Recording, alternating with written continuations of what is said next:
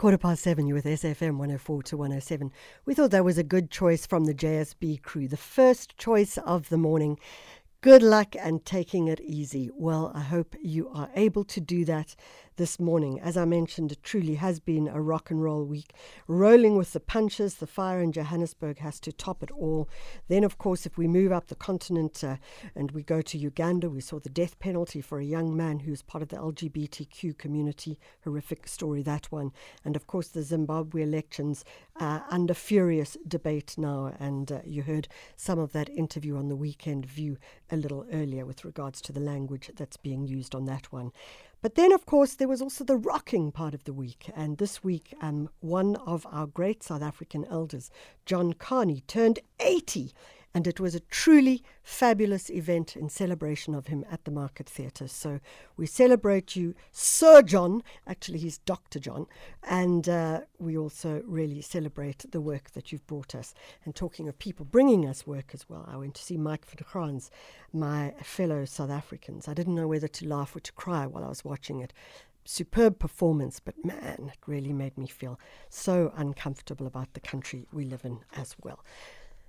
So, if you're the person who is sniffing and sneezing and rubbing your nose all the time at the moment, and you like have this itch in your nose, well, let's explain what's going on. The next few weeks are going to bring in beautiful warm weather, and all of us are going to be affected by the pollen that starts to pop up everywhere. Professor Jonny Peter is head of the Allergy and Clinical Immunology Division at Groote Hospital, and we are chatting to you, Prof. Peter. Um, not in South Africa. Remind me where you are.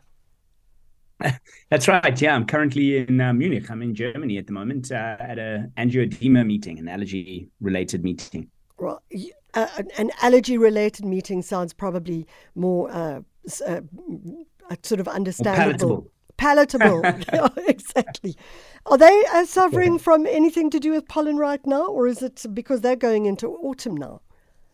That's right. That's right. No, no, it's all calm here on the pollen front, actually. Um, and Germany in, in general, I mean, one of the reasons we set up the pollen monitoring net, network in South Africa is because, you know, compared to Northern Hemisphere counterparts, yeah. Uh, we've got very, very few and very, very sparse uh, monitoring of our aerospora, actually. So uh, the Northern Hemisphere puts us to shame. And interestingly, on, on a long term view, um, we and colleagues in Australia and in Argentina are collaborating to try to get some Southern Hemisphere look at the aerospora because our Southern Hemisphere geography, our, our actual climate in terms of our ocean coverage, all these kinds of things are quite distinct. And so the impact of climate change may be different in, in our hemisphere. So let's talk about how you measure that. The Real Pollen Count is a platform that does measure it. And I know that a couple of years back we spoke about it here on the show, but I have no idea how does it actually work and which parts of the country does it monitor? Yeah, great. So it's actually we're in a we're in a kind of nice transition phase at the moment. So we've set up monitoring uh, in 2019 using what we call a volumetric spore trap, which literally it's a fancy word, but in essence, what happens is the air is sucked in at a standard rate, and it's almost like there's a there's a sellotape that that slowly rotates, and the pollen grains are actually trapped onto this sticky tape. Yeah. We then take the tape off once a week and we look under the microscope and we can identify the pollen grains and using some mathematical you know rates and things we can calculate the actual volume of different pollens in the air at a given time. And we set this up across eight cities uh, the big populous cities in south africa. Um, and what's great now is so after two or three years what's been going on in the field and globally is you know with modern technology and ai they're moving a lot to automated pollen samplers. So instead of uh, a person uh, looking under the microscope, what's actually happening is there are a lot of these instruments now that've got cameras that take a picture, you can imagine, of the sellotape and then run it through a huge database of artificial intelligent images yeah. uh, and allow them to identify most of the pollen. So this season we've got our first we've got our first automated pollen monitoring up in Irene. Yeah. Um, and over the course of the next month or so, we will have uh, all of the big cities Cape Town, uh, Joburg, Pretoria, uh, Bloemfontein, Kimberley, uh, Durban, uh, and, and Port Elizabeth monitoring with automated counters. And what we will do, though, is because we're really interested in having wide, wide coverage, we're going to take our volumetric ones and we're going to move them uh, to other parts of the country so we can sample in, in areas we've never gone before. so I think it's a pretty exciting time.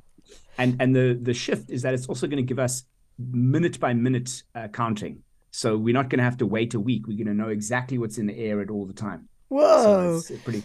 So, Prof, we do have to go to a break, but when we come back, I'd like to know do we in, have certain plants that the pollen is more, I suppose one could call it allergenic, than other plants? And if so, uh, which parts of the country are they in? I'll come back to you with that in a moment. Between two worlds. Hashtag SAFM Jetset. 721, you are with SAFM Jet Set Breakfast, the JSB. And uh, are you someone who feels like this at this time of the year? Huh? Does that make you. Oh, oh, does that make you feel terrible? You're sneezing all the time. Well, we're talking about what it is that's actually making you sneeze. It's the pollen in the air. And we've got Professor Jonny Peter, He's the head of allergy and clinical immunology division at the Groote Schuur Hospital. Prof, um, we were talking about whether there are certain plants or trees, I suppose one could, that have or that have worse, what's the word, worse pollen or more allergenic pollen than other plants.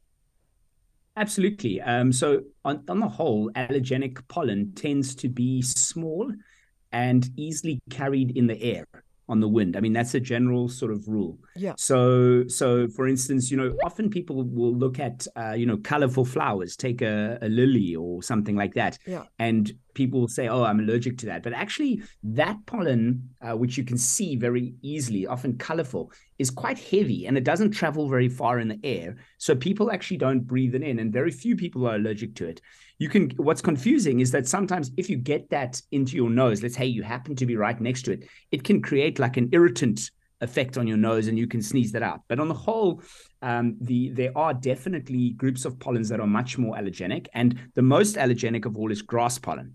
So uh, grass pollen is incredibly uh, there's quite a lot of it and almost all of it is allergenic. Um, and so, particularly in the northern part of the country, that's a major problem for allergy sufferers for a prolonged period of time because the grass pollen season also lasts a long time. And then the other two groups are essentially certain types of weeds. Something called ragweed is is a, a, global allergen of very important significance. And then the tree pollens, they tend to be allergenic, things like plane tree pollen, um, uh, cypress pollen, uh, oak. Uh, these are um, also allergenic pollens. But the advantage of tree pollens is they tend to come for a very short, intense season. Yeah. So, for instance, now we're seeing a real strong uptick in the Cape um, in terms of tree pollens, uh, particularly cypress, plane, and oak. Um, and what we'll see is that for the next like three to five weeks, it will be quite intense. So people that suffer with those pollen allergies will uh, really be be needing treatment, and then it will just the uh, pollen season will just die down for those trees. Whereas the grass, for instance, they will come slower and it usually comes a bit later in the season. So we'll start in around end of October, somewhere around there, but it will go on and there'll still be significant peaks of pollen uh, in the summer in the grass pollen, especially in uh, you know the Free State, uh, Northern Cape, uh, Gauteng region. That can go on sometimes till March or even April. So, I mean, it, it is a kind of geographic thing, but I'm wondering if, for example, we, we have a pollen count, but what about a pollution count? I mean, does that sort of align as well? I mean, if you've got AI and it's just taking whatever's in the air which is sticking on it, would it be looking at bits of, I suppose, coal or, or other things as well? That's a great question. And in fact, uh, part of the reason we're bringing our automated counters to the public yeah. is because we have started a collaboration with the South African Weather Service.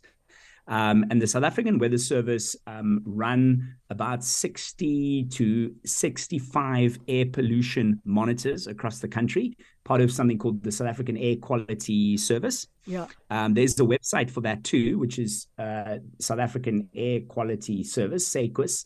Um, and people can look. There's monitors, uh, particularly in high polluted areas. So the kind of area by uh, the kind of uh, just east of Johannesburg into Nelspruit and like the, that Mpumalanga region is quite heavily uh, the air pollution levels are quite high yeah. and uh, need need close monitoring. So there's a lot of stations in that region. And then what's very interesting is that there's a synergy between air pollution, uh, certain components of that, and allergic triggers. So in fact, there's some lovely data which shows that uh, you know, next to highways where diesel exhaust pollution is often highest, yeah. then uh, the allergenic effects of, say, your your pollen um, is worse because you're breathing it in together with diesel fumes. And then what you were mentioning, things about like actual particulate matter from, say, coal, there are different size particles that when you breathe them in, they go into a dip- different depth in your uh, airway tract and they can have different impacts on both uh, kind of allergic or, or like runny nose symptoms as well as even asthma. Yeah. So so it's very you, you're 100% correct that that uh, monitoring air pollution uh, is a very important thing, and the public can actually check what is going on. And then what's interesting about South Africa, and one last point on the air pollution, is that we actually have some very progressive air pollution legislation. So our levels of what's acceptable uh, and what companies can do is actually very good. Unfortunately, we're not so good at enforcing it. So mm. so even though we have actually everything in place, we we still go frequently over those levels in many parts of the country of what's considered acceptable. Feels like uh, that's our problem all the time is that we have these incredibly progressive um, regulations, but whether we enforce them is something different. In closing, um, talking of progressive, Prof, um, you mentioned how you're now using artificial intelligence to measure.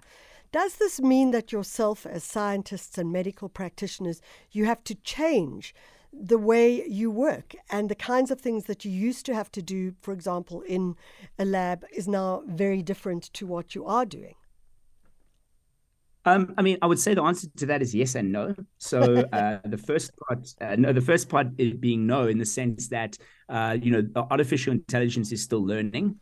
yeah. And so if you come like these pollen monitors, these automated samplers, we are going to need to spend quite a bit of time with our trained aerobiologists interpreting pollen that it's not familiar with. Yeah. So we actually have to be involved in the training of it. So you're now so, becoming you know, teachers again. Exactly. So we we we training it. That's the first thing, and then the second thing is you. We definitely do need to move with the times, and uh, we need to harness technology for the maximum effect. So, for instance, yeah. one of the things we're looking at, I mentioned grass pollen being yeah. very allergenic. Now, what what the problem with the microscopy? So, if you just look at it off that strip that I was talking about under yes. the microscope, you can't identify what species of grass it is. I can just tell you it's grass pollen but maybe it's Bermuda, maybe it's ryegrass, maybe it's uh, Timothy grass. We, we're not sure. And so actually the technology we're going to use there is DNA metabarcoding. So, so we're now going to apply, and that's one of the things my lab is now working on trying to do is to take our ex- previous, we store some of these strips, and what we're going to try to do is actually map out not just the grass season, but which specific grass species are up in particular times. Uh, and that means that we can give a level of granularity that we previously were not able to for people in terms of what's in the air at a particular time. Prof, if people need to know what the pollen count is, if they are kind of interested, is the real pollen count available to all and sundry? That's right. So it's www.pollencount.co.za if you check that out, what's also good is I've got a lot of this information people can look out about allergy tests, uh, allergenic trees and grasses and, and, and weeds. So there's general information like we've been discussing. And then we also put up the weekly counts. As I said, we're going to be moving over the course of the next six to eight weeks to real time um, information on that website too. So that'll be like uh, hour by hour. So if you're the sniffy kind of person, pollencount.co.za is where you should go to. Prof. Jonny Peter, thanks so much for joining us. Head of the Allergy and Clinical Immunology Division at Groote Schuur Hospital. Running a little later than usual, but it is still there. It's half past seven, which means it's time for us to move into our week in history.